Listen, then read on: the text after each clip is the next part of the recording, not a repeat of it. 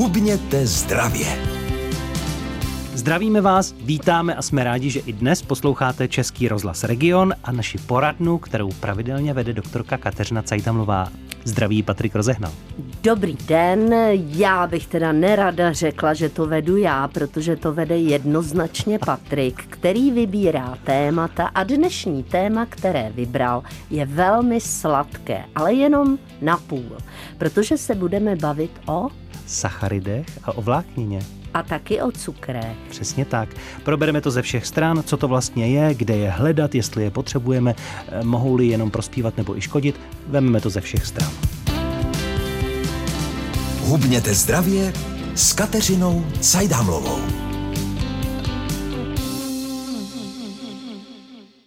Sacharidy, vláknina, cukry. Uděláme si v tom trochu dnes pořádek v seriálu Hubněte zdravě s doktorkou Kateřinou Cajdamlovou. Je v tom tedy rozdíl, paní doktorko, v těch třech termínech? E, v těch termínech rozdíl je. Já bych jenom chtěla říct, že sacharum je latinský cukr a tudíž sacharidy je něco, co má co dělat s cukry.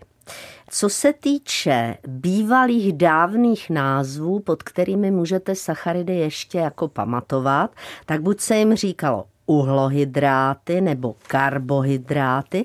Nebudu opravdu chodit do velkých detailů, ale jenom chci upozornit, že ten, kdo nám sacharidy vyrábí, jsou rostliny a dělají to z kysličníku uhličitého a z vody a dělají to prostřednictvím fotosyntézy.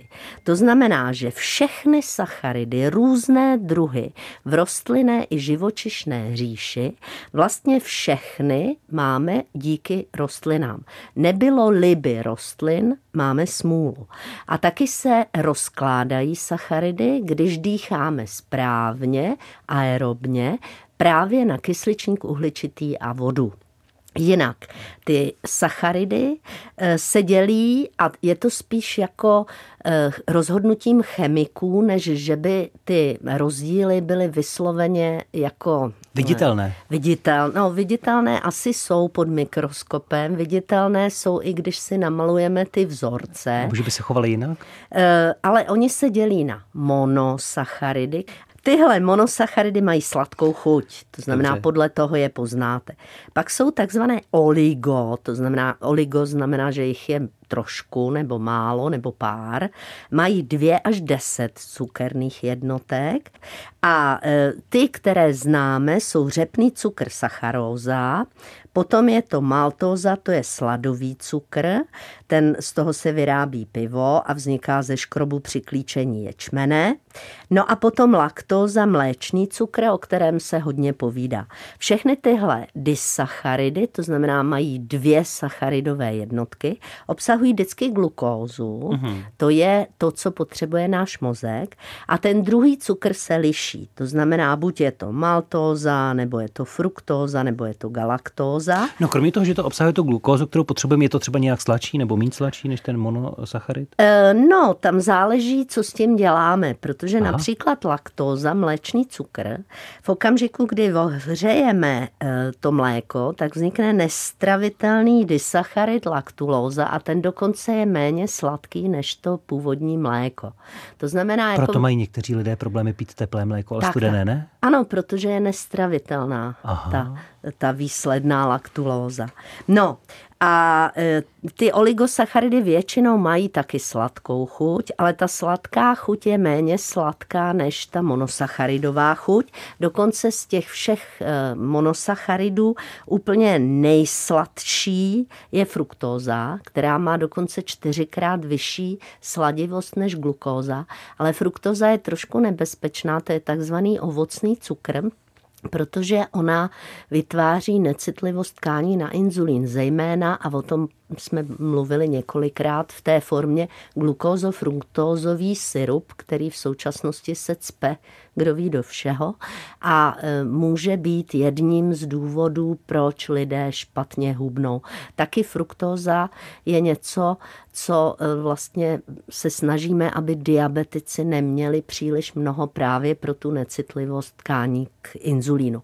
No a ta třetí, to jsou polysacharidy, to znamená, to jsou všechny e, vlastně typy sacharidů, které mají víc než 10 sacharidových jednotek a ty se taky dělí na nízkomolekulární, které mají několik desítek těch cukerných jednotek a vysokomolekulární, to je třeba rozpustný škrob a ty jich mají opravdu jako hodně.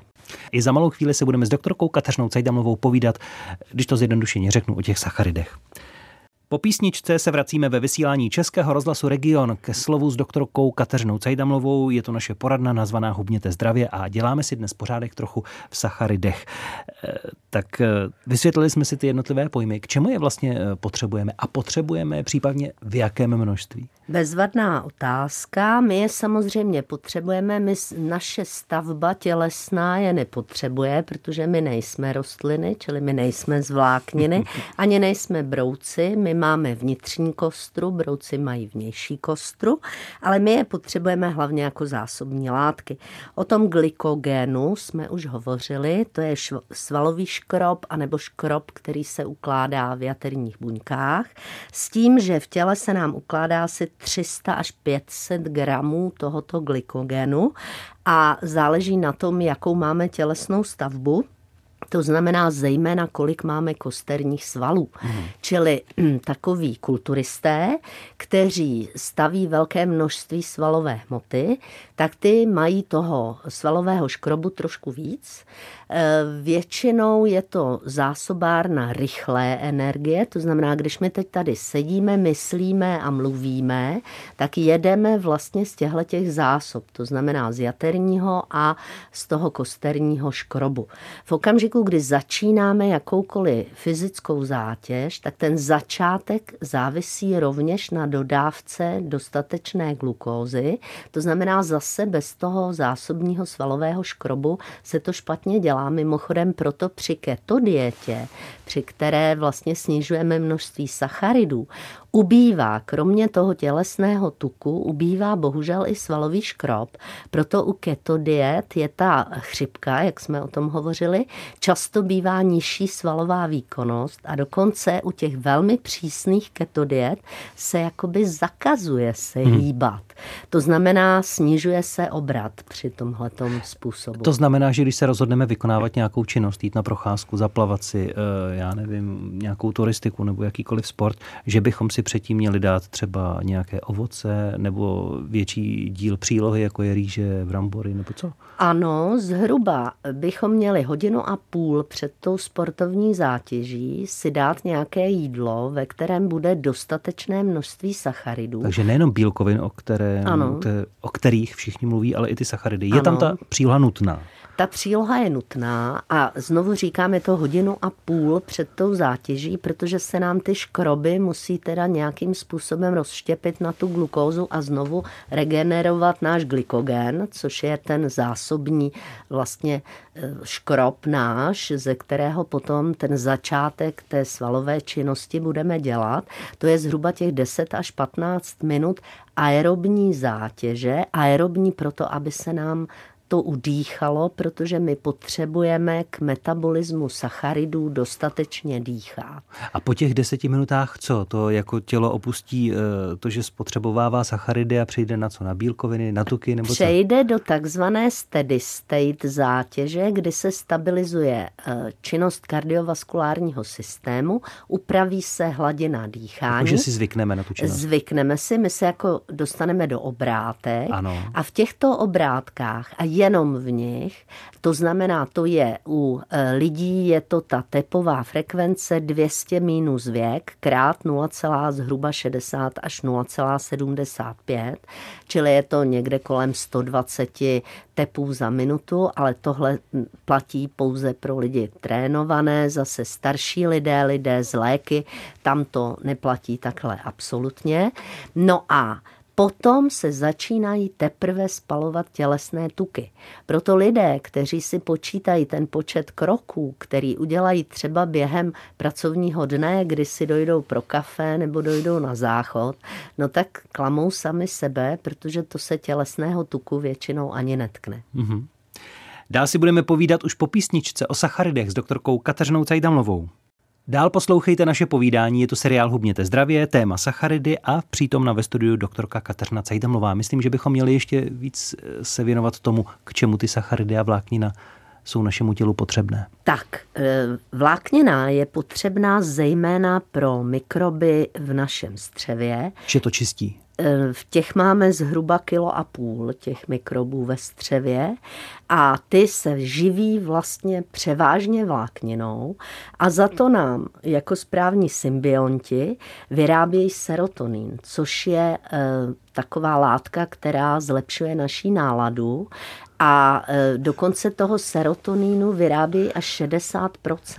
To znamená, když si dáme, já nevím, otruby nebo zeleninu, tak budeme jako veselější a ano. mikroby budou taky rádi. Me- mikroby budou šťastné, budeme mít pravidelnou stolici, ano. budeme mít dostatek serotonínu a bude nám prostě celkově lépe. Takže určitě je důležité té vlákniny jíst dostatek. Já jenom z řeknu, kolik to je. Pokud byste si to chtěli dělat v nějakých tabulkách, tak u průměrného člověka, který je zdrav, protože vlákninu musí omezovat lidé, kteří mají problém se střevy, mají třeba nějakou zánětlivou formu onemocnění, nebo mají divertikulózu, divertikulitídu, tam si musí dávat pozor a je lepší, aby spíš konzumovali rozpustnou vlákninu, což je inulín. Ta má trošku sladkou chuť, to znamená malý maličinko z ní té glukózy můžeme dostat taky, ale ne příliš. No a ostatní vlastně eh, by měli konzumovat něco mezi 15 až 25 gramy vlákniny, protože když ji konzumuje zase hodně, například lidé, kteří jedí luštěniny, tak to znají, tak ta nestravitelná vláknina může vést k nadýmání, protože ty bakterie, kromě toho, že nám vyrábějí serotonin, tak vyrábějí taky metan, což zase je plyn, to znamená, že ten plyn se roztahuje a nějakým způsobem potom třeba uniká různými otvory a má takový charakteristický pach. To znamená zase jako pozor, všeho moc škodí, platí i u vlákniny. Uh-huh. A má tedy ta vláknina jenom tu čistící funkci a vliv na naši náladu, nebo ještě předává nějaké látky dál někam? E, nějaké látky dál nám už nepředává, protože my nemáme schopnost tu vlákninu trávit. To mají například přežvíkavci, to znamená ti, kteří jedí buď přežvíkavci nebo e, třeba lichokopitníci, což jsou koně, tuším, mm-hmm. takže ti mají schopnost vlastně vlákninu trávit a dodává jim, to jsou ti vegetariáni absolutní, kterým dodává teda energii, ale my bohužel jsme tuhle tu schopnost, nevím, jestli ztratili nebo prostě neměli, asi jsme ji ztratili, takže my to nedokážeme. A co je příkladem eh, takové vlákniny, kterou bychom si tedy měli dopřát? No tak to je zelenina, to je vlákninou velmi bohatá vlastně eh, velmi bohatý typ potravy. Eh, samozřejmě jsou to luštěniny, o kterých jsem hovořila, ale tam opravdu pozor, protože u citlivých jedinců může docházet k nadýmání a k tvorbě toho metanu, jak jsem říkala. No a další jsou to ovoce. To znamená, v ovoci je to té vlákniny v dužině a v semínkách menší množství, ale je tam. O semínkách eh, jsem se zmínila, to znamená v semínkách ta vláknina je taky. No a potom je v celozrných, to znamená eh, v potravinách, které jsou z obilovin, ale obsahují právě i ty obalové složky té obilky. To znamená, tam ta vláknina je taky. Má na využití té vlákniny vliv, jestli ji nějak tepelně zpracováváme nebo ji jíme za syrova? No, co se týče stravitelnosti vlákninové složky, tak ta samozřejmě se zlepšuje tím, když to eh, spíš vaříme, to znamená, že se tam dostane troška vody a ta vláknina nabobtná a je lépe rozkousatelná, lépe stravitelná. Eh, to znamená, že lidé, kteří mají nějaký problém, tak je důležité, aby jednak tu stravu dobře tepelně upravili a jednak taky se lépe stravit, stravitelnou stává, když to rozmixujeme. To znamená, lidé, kteří mají nějaké obtíže s trávicím traktem, tak většinou je dobré, když tu vlákninovou složku za prvé trochu omezí a za druhé, když ji tedy převařují a dělají to tak, že si rozmixují tu složku, která vlákninu obsahuje. Ještě na skok se budeme věnovat s doktorkou Kateřinou Cajdamlovou ve vysílání Českého rozhlasu Region v seriálu Hubněte zdravě Sacharidum. Když budeme jejich podíl ve stravě snižovat, což někteří dělají eh, ve snaze, že tím lépe zubnou. Co může nastat? No tak za prvé, ty sacharidy nejsou eh, pro nás eh, vlastně úplně nulovou stavební složkou, protože jsou součástí dalších látek v našem těle, například jsou potřeba k tvorbě hormonů, jsou potřeba k tvorbě nukleových kyselin, což je součást našeho genetického kódu a jsou potřeba k tvorbě určitých koenzymů. Říkali jsme už o tom, že enzymy jsou potřeba k trávení různých složek a koenzymy jim v tom pomáhají. To znamená, člověk, který krátkodobě omezí sacharidy, tak se prakticky nic nestane. E, dělá to e, lidstvo e, při době hladovění, to dělalo dlouhodobě nebo pravidelně, ale dlouhodobě myslím několik tisíc let, čili na ketózu, která vzniká při omezení sacharidů, jsme zvyklí. Ale pro tělo je to velice eh, jako rizikový způsob, protože si sahá do svých zásob a za eh, keto dietu tedy potom zaplatíme tím, že nám vytvoří další vrstvy tuku v zápětí poté. To znamená, po keto dietách je docela významný jojo efekt. Hmm. Ale jako ketózu zvládáme. Navíc ketóza vede k eh, trošku návykovému stavu eh, našeho vědomí. Cítíme se lehčí a výkonnější a úžasní a krásně se hubne na kila, ale bohužel se zatěžují játra a zatěžují se ledviny, protože náhradním zdrojem energie místo těch eh, deficitních sacharidů se stávají nadbytečné bílkoviny a ty bílkoviny se teda složitými způsoby štěpí v játrech a ty aminoskupiny z těch aminokyselin, ze kterých ty bílkoviny jsou tvořeny, se vylučují ledvinou, takže se zvyšuje jaterní i ledviná funkce, což není dobrý nápad. Ještě bych chtěla upozornit, že ženy potřebují během svého menstruačního cyklu různé množství sacharidů podle fáze toho cyklu. To znamená od menstruace, od konce menstruace k ovulaci potřeba sacharidů klesá, protože klesá tělesná teplota žen ženy a sacharidy jako rychlý zdroj energie slouží k udržování tělesné teploty, ale zase naopak od ovulace, to znamená zhruba od prostředku cyklu k další menstruaci, spotřeba sacharidů stoupá, Právě proto, že pod vlivem progesteronu, což je vládnoucí hormon posléze i v těhotenství, se zvyšuje tělesná teplota. Čili ani těhotné ženy by sacharidy neměly omezovat, protože ty jsou vlastně po dobu devíti měsíců pod vlivem hlavně progesteronu a ten jim tu tělesnou teplotu zvyšuje a na její udržování potřebují mimo jiné i sacharidy. Stále posloucháte seriál Hubněte zdravě, to znamená, že ve studiu je se mnou doktorka Kateřina Cajdamová a dnes mluvíme o sacharidech, abychom věděli, co to je, kde je hledat a proč je potřebujeme.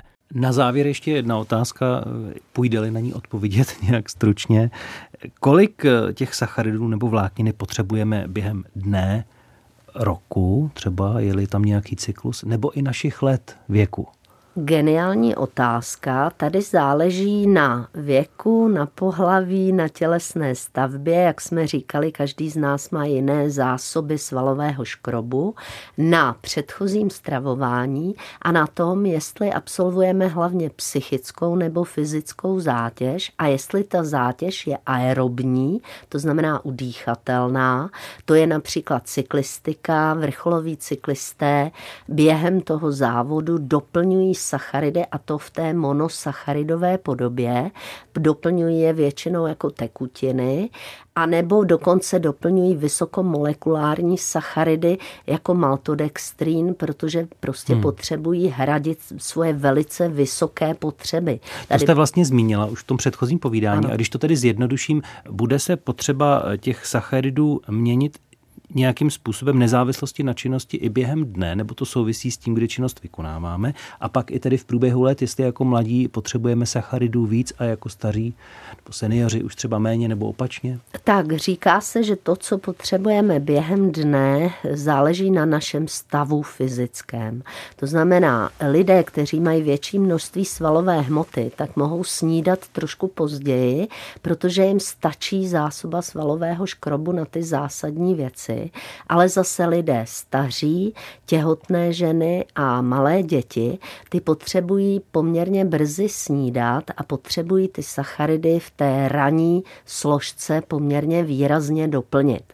E, to, že večer sacharidy trošku omezujeme, souvisí s tím, pokud chceme hubnout, ale může nám to narušit spánek. To znamená, lidé, kteří mají potíže s usnutím, tak dokonce někdy pijí mléko s cukrem nebo s medem, aby usnuli lépe. A taky víme, že e, v hotelích bývaly na polštáři čokoládové bombóny jako před usnutím a víme, že pokud si například u oběda odebereme přílohu, tak zhruba ve čtyři hodiny máme neodolatelnou šílenou chuť na něco sladkého, tučného, čili na něco, co má nízký glykemický index, což tedy technicky znamená, že my toho sníme podstatně víc, než kdybychom včas dodali škrob hmm. při tom obědě. A v průběhu těch let, tedy mladí, staří versus? Záleží na množství svalové hmoty, to znamená ten člověk, který je mladý, výkonný, sportovní, tak ten potřebuje sacharidů relativně víc. Eh, malé děti eh, ve fázi růstu a ve fázi vlastně v začátku svého života potřebují sacharidů relativně nejméně a starší lidé budou potřebovat zase trošku menší množství sacharidů vzhledem k tomu, že mají zase už méně svalové hmoty. Ale pravda je, že vždycky záleží na tom, co ten člověk během života dělá, jaký je jeho zdravotní stav, jestli má třeba dietu při cukrovce. To znamená, nemůžeme odpovídat paušálně, ale abych řekla něco, co platí pro každého z nás, tak náš mozek potřebuje potřebuje každý den 24 hodin denně, tedy za 24 hodin denně 120 gramů glukózy. A on ji někde vzít musí, protože v okamžiku, kdy tu glukózu nemám a my padneme do hypoglykémie, tak hrozí ztráta vědomí a to není dobrý nápad. Říká na závěr pro dnešek doktorka Kateřina Cajdamlová další téma s ní opět příští čtvrtek ve vysílání Českého rozhlasu Region. Jinak to naše povídání najdete i v archivu na stránkách region.rozhlas.cz nebo případně i v aplikaci Můj rozhlas. Moc děkuji a budu se těšit na ten příští čtvrtek, paní doktorko. Já taky a mějte hezký den s dostatkem sacharidů.